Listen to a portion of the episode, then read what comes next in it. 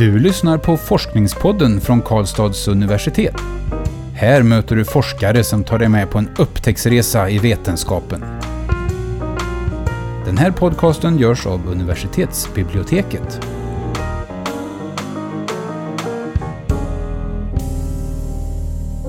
Hej och välkomna till Forskningspodden. Mitt namn är Magnus och idag är det lite speciellt för att med oss på telefon så har jag med min kollega till att börja med, Nadja. Eh, välkommen hej, hej. Nadja. Du brukar ju finnas med mig här i studion i vanliga fall, men nu i dessa coronatider får vi göra det på detta sätt. Eh, men viktigast idag är vår gäst såklart, eh, också med på telefon och det är Brian Unis. Eh, välkommen Brian. Tack så mycket. Eh, du disputerade i ämnet omvårdnad och eh, din forskning handlar om ungdomars sexuella hälsa och förebyggande arbete kring sexuell hälsa. Och vi ska ju prata med dig om den här doktorsavhandlingen som du har skrivit om detta. Eh, kan du berätta vad den handlar om? Ja, precis. Som sagt, den handlar om sexuell hälsa och sexuell hälsa i övergången från tonåren till ungvuxen. Eh, så att det handlar om eh, eh, sexuell hälsa i den här perioden av ungdomarnas liv när de utvecklas, alltså från tonåren till att bli ungvuxen. Att, eh Eh, och, eh, för en del av avhandlingen handlar om hur utvecklar de sin sexualitet och vad behöver man veta om deras utveckling för att kunna eh, främja hälsa när det gäller sexualitet. Och en annan del av avhandlingen handlar om precis hur de här professionella som arbetar med ungdomars sexuell hälsa. Deras erfarenhet av att främja sexuell hälsa. Och då, de som är i främsta rummet, det är ju ungdomsmottagningen förstås och även skolsköterskor och skolhälsovård. Eh, och även lärare i sex och samlevnadsundervisning, de som är närmast ungdomarna. Eh, så det handlar ju om det, liksom, hur de utvecklar sin sexualitet och hur man kan främja sexualiteten. Hur fick du idén till avhandlingen, Brian? Ja, alltså det är ju jag som på, på sätt och vis ramlade in på den här idén. För att eh, jag har arbetat i många år som skolsköterska. Eh, och sen var det ett projekt som regionen hade för ganska många år sedan där man bildade team med, i varje kommun med skolhälsovård och eh, eh, ungdomsmottagningarna på, i kommunen. Eh, och då blev jag tillfrågad att vara med i en sån grupp i den kommun som jag arbetar i.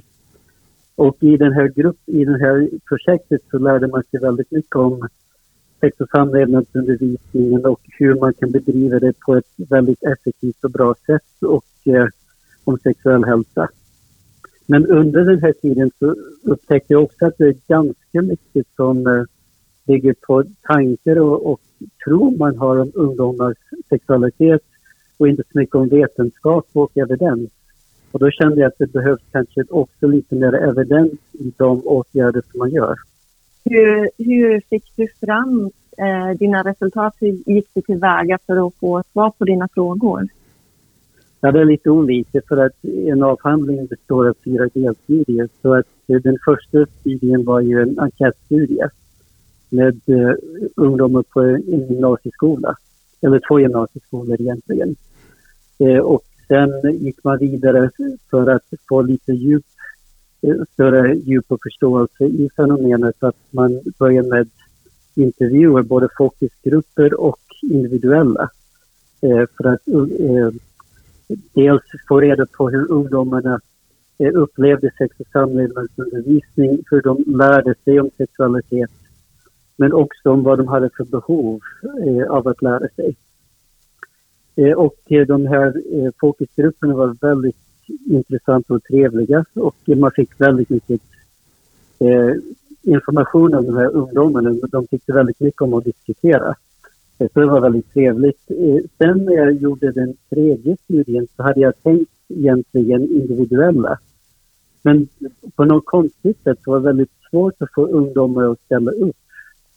Eh, men då kom, det var en skolklass jag var i och de frågade men kan man vara två? Och då tänkte jag, men varför inte? Jag hade ju grounded theory som eh, metod och då kan man ju ha datainsamlingen, det kan vara olika slags data. Så att jag sa ja och då plötsligt så var halva klassen ville vara med. Så att det visade sig att de tyckte det var lite svårt och pinsamt eller jobbigt att träffa mig ensam. Men de fick ha med sig någon så ville de gärna komma. Och plötsligt så fick jag jättemycket data. Vad intressant. Ja, men då tänker... ställer vi den nästa nyfikna frågan. Vad, vad sa ungdomarna?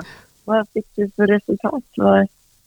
Ja, alltså det är ju som sagt, det var ju flera syften och delstudier, men eh, de, de viktigaste resultaten som, de, som kom fram i studierna, det var ju att um, deras behov av kunskap den förändras med ålder och erfarenhet. Alltså det är ju många gånger när de fick sex och samlevnadsundervisning på högstadiet till exempel så upplevde de att de kunde ju redan de sakerna som togs upp. Samtidigt så var det väldigt många saker de funderade över som inte togs upp. Och att de upplevde också att sex och samlevnadsundervisning var ju ganska inriktad på de här negativa aspekter av sexualitet som sexuella överförbara sjukdomar och oönskade graviditeter. Men väldigt lite om den här positiva sidan liksom och, och eh, det som var häls eh, det hälsosamma med sexualitet och om sin egen sexualitet och hur man utvecklar det. Och en annan sak som de verkligen saknade var ju det här med kunskap om relationer. Eh, och eh, för relationer var ju någonting som hade väldigt mycket funderingar över. Och det är också någonting som man eh, också eh, kräver ju erfarenhet. Och, och att eh, i början när de, de ska börja skapa sina första relationer. Det handlar om hur man tar kontakt, hur, hur det går till, liksom vad man ska göra. Eh, sen när man kommer längre in i en relation så handlar det mer om hur man kommunicerar i en relation, hur man gör det bra för sin partner. Vad händer om det är en dålig relation? Hur ska man hantera det? Hur vad är ett bra sätt att göra slut om man ska göra slut? Så det är ju, alltså de här sakerna är ju de här frågorna blir olika beroende på vilken ålder och erfarenhet de har. Eh, det fanns ju väldigt många andra områden. Jag skulle kunna berätta hur mycket som helst om mm. vilka områden de ville ta upp. Men det finns väldigt många saker som saknas som de var intresserade av att diskutera. Fick du någon uppfattning om ifall de själva eh, hade liksom erfarenhet av att söka sig till ungdomsmottagning? Var de aktiva liksom i de här frågorna att prata med andra eller var det sånt som de gick och bar på själva och tyckte var svårt att få kontakt med vuxna att prata om och så? Det, eh, tyvärr är det väldigt ofta att de går och bär på de här sakerna själva. Eh, speciellt pojkarna som har väldigt svårt att prata om de här sakerna som är lite mer intima och känsliga. Eh, de hade ju svårare, en del hade kanske någon bästa kompis eh, och en del kanske pratade med någon äldre syskon eller förälder men det var väldigt ofta att de inte pratade så mycket om det. Eh, men eh, ofta så ungdomarna i första hand vände sig till sina, sina kompisar, alltså sina eh, bästa kompis eller liten kompisgrupp och sen i nästa steg, ofta det som hände var att de, om de hade frågor som de inte kunde svara på, att de gick till internet och googlade, ja. försökte hitta svar på det. Och när det fortfarande var lite frågetecken, först då skulle de vända sig till någon mer vuxen eller professionell. Eh, och sen när det gällde medicinska saker som eh, preventivmedel och sånt så var det ganska naturligt att vända sig till ungdomsmottagningen till exempel. Så det berodde lite grann på vad det var för fråga, vem man vände sig till. Men ofta försökte de lösa saker och ting själva på egen hand innan de gick vidare. Om de med förslag också, när du pratade med dem, hur det här skulle kunna förbättras? Är det till exempel skolan som bär ansvaret? Är det hemmet? Eller är det de funderingar kring det? Eller är det någonting du fick fram när du tittade ja, på resultat? Alltså när man eh, pratar om sexuell hälsa, så det första de tänker på är ju sexualundervisning i skolan. För det är där man ju får, man får det ju i alla, eh, i skolan, det är ju obligatoriskt. Så det är det man oftast kommer in på. Och så kommer de in på bristerna i utbildningen. Eh, och att de har en större behov av att diskutera saker och ting och saker som inte tas upp till exempel. Eh, flera exempel som eh, kunde vara om eh, pornografi till exempel. Att istället när man skulle lära sig om sexualitet, man lär sig inte i skolan om hur man har sex utan de vänder sig till pornografi för att lära sig och då kan det bli lite fel när de inte vet, eh, samtidigt som de vet att det inte är realistiskt så, så har de inget annat. Och, och ibland så provar de saker som de ser i pornografi. Och, det har ju visat sig också i, på senare tid som eh, ungdomsmottagningen och barnmorskorna där har uppmärksammat att det är många tjejer som kommer in med skador på grund av hårdsex. Mm. Eh, och det är ju på grund lite grann av att hur man, att den här bilden från pornografi blir ju mer normaliserat. Så det är ju och ungdomarna själva säger att det är någonting de vill diskutera på sex och samlevnadsundervisning. Det är ett viktigt ämne. Andra frågor handlar om sexuell identitet och eh, sexualitet i sig. För att det är ju, idag så är det ju lite mer öppen att det, man kan bli, alltså det, det är öppen, man kan ha olika sexualitet och, och olika sexuella läggningar och så. Det är ju någonting som eh, de är mycket medvetna om. Så de vill diskutera frågor kring hbtq och eh, hur de, deras egen sexualitet. Jag tänkte om vi, om vi går över till den andra halvan lite grann av, eh, av din studie. Eh, vi närmar ju oss det när det gäller då, alltså ungdomsmottagning och skolsköterskor och, och hur det tas upp i, i undervisning. Jag tänker en sån som, fråga till exempel som, som du nämner med pornografi. Kom det upp bland personalen? Hur, hur, ser man det som sitt ansvar att, att ta upp det? Att det ingår i, i utbildningen eller ungdomsmottagningarnas arbete på något sätt? Ja, det, är en, det är en svår fråga, men alltså, i eh, sexualundervisningen så från ungdomarnas perspektiv så saknas ju det, att de vill ha det. Eh, när man pratar med lärarna så de är kanske lite mer medvetna om att det finns ju att eh, ungdomarnas, att, att man måste ju försöka få en bild på hur ungdomarnas sexualitet, sexualitet ser ut idag, alltså vad, vilken värld de lever i och så. Sen är det ju också att de måste samtidigt få in det i sin undervisning. Att oftast är det ju brist på tid till exempel och brist på att de kanske inte har tid och möjlighet att göra allt som de kanske skulle vilja. Eh, så att jag kan inte säga att de... Eh, alltså det, är, det är olika bilder man får. Liksom. Jag får en bild som visar att de verkligen vill eh, förbättra sin sex och samlevnadsundervisning. Och samtidigt så, så, vet man ju också att det finns en del lärare som tycker det är väldigt obehagligt och pinsamt och kanske egentligen inte vill eller inte passar till undervisningen. Så att det är ju inte, det är inte bra att man eh, känner sig tvingad att göra det, utan det är bra att man har bra utbildning och bra, känner att man kan hantera de här frågorna och uppdaterad.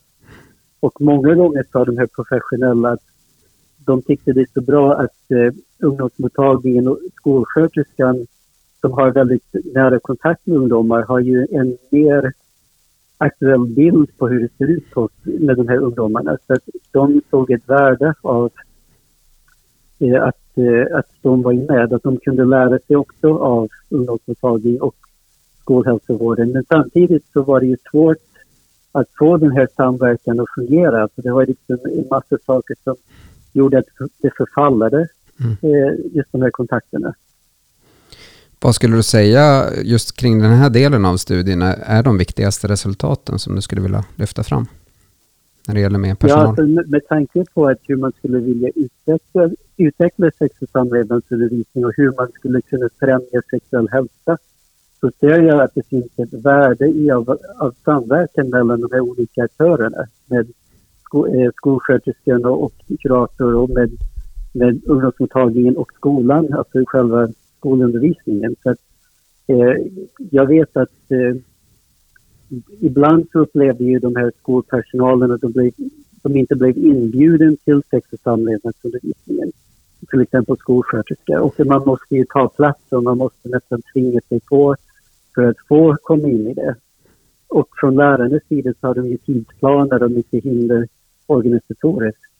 Och ungdomsmottagningen, ibland hade de svårt att veta vem de skulle kontakta och så. Att de här kontaktnäten kunde vara lite bristfälliga ibland. Samtidigt som ungdomsmottagningen har ju faktiskt en utåtriktad verksamhet där de ska gå in i skolan och så. Och många gånger så har de ju det. Men, men det är inte alltid. Det ju, de, har, de skulle kunna göra mycket mer om de hade tid och resurser för det. Mm. Är det här någonting, jag förstår att du har tittat fokuserat kanske i ett område eller så, men eh, har du någon uppfattning om hur det ser ut? Är det stora skillnader i Sverige hur, hur den här samverkan mellan skola och ungdomsmottagning funkar och så? Absolut, jag skulle säga att det är nog eh, ganska ojämlikt och det säger ungdomarna själva också att det är att de upptäckte, till exempel när de går på gymnasiet att från sin eh, högstadiet de hade olika förutsättningar.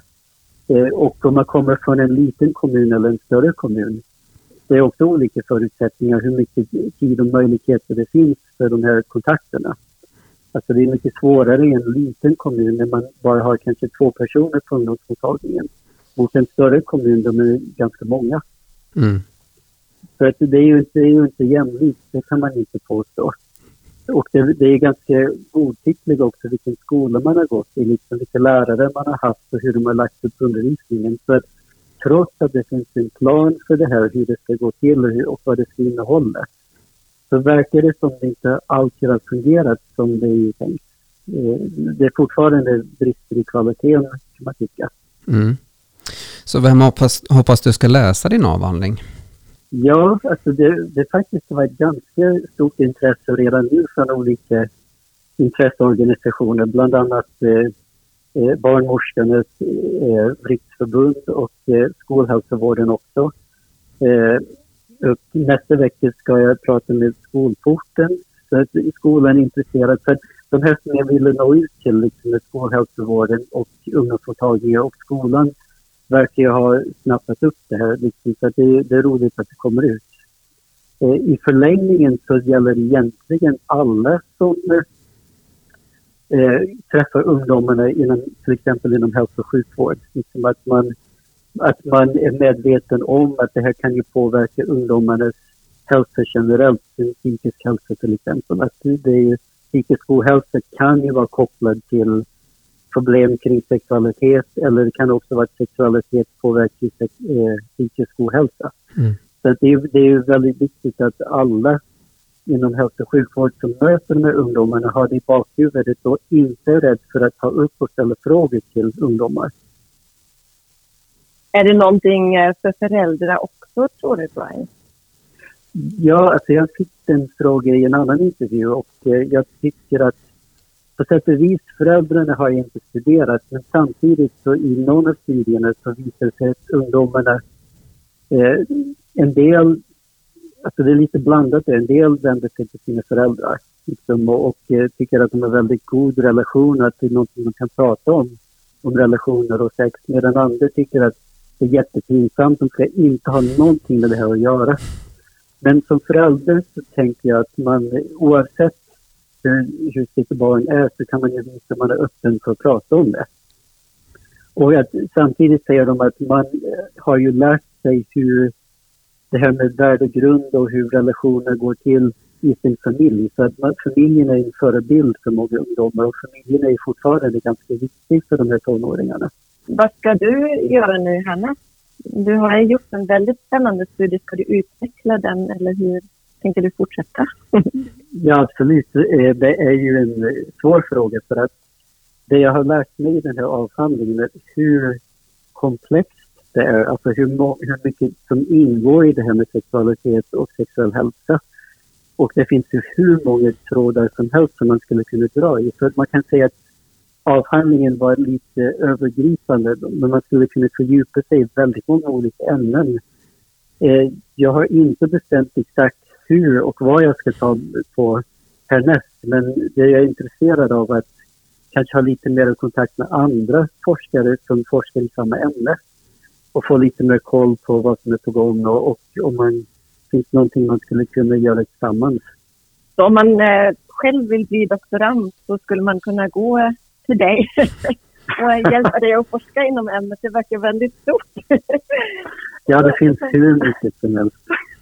Ja, och då, då är kanske min sista fråga, om någon nu blir jättenyfiken på att bli doktorand och göra lika spännande saker som du har gjort, vad är dina bästa tips?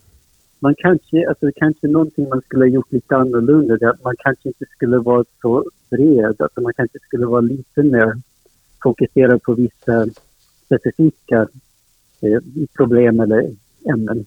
Varmt tack Brian för att du gästade Forskningspodden. Eh, det var jättekul att ha dig med och lycka till med ditt fortsatta arbete. Eh, om du vill läsa Brians doktorsavhandling heter den Sexual Health and Sexual Health Promotion in the Transition from Adolescence to Emerging Adulthood. Och den kan laddas ner i vår publikationsdatabas DIVA. Så tack Brian och tack till er som lyssnat. Du har lyssnat på Forskningspodden från Karlstads universitet.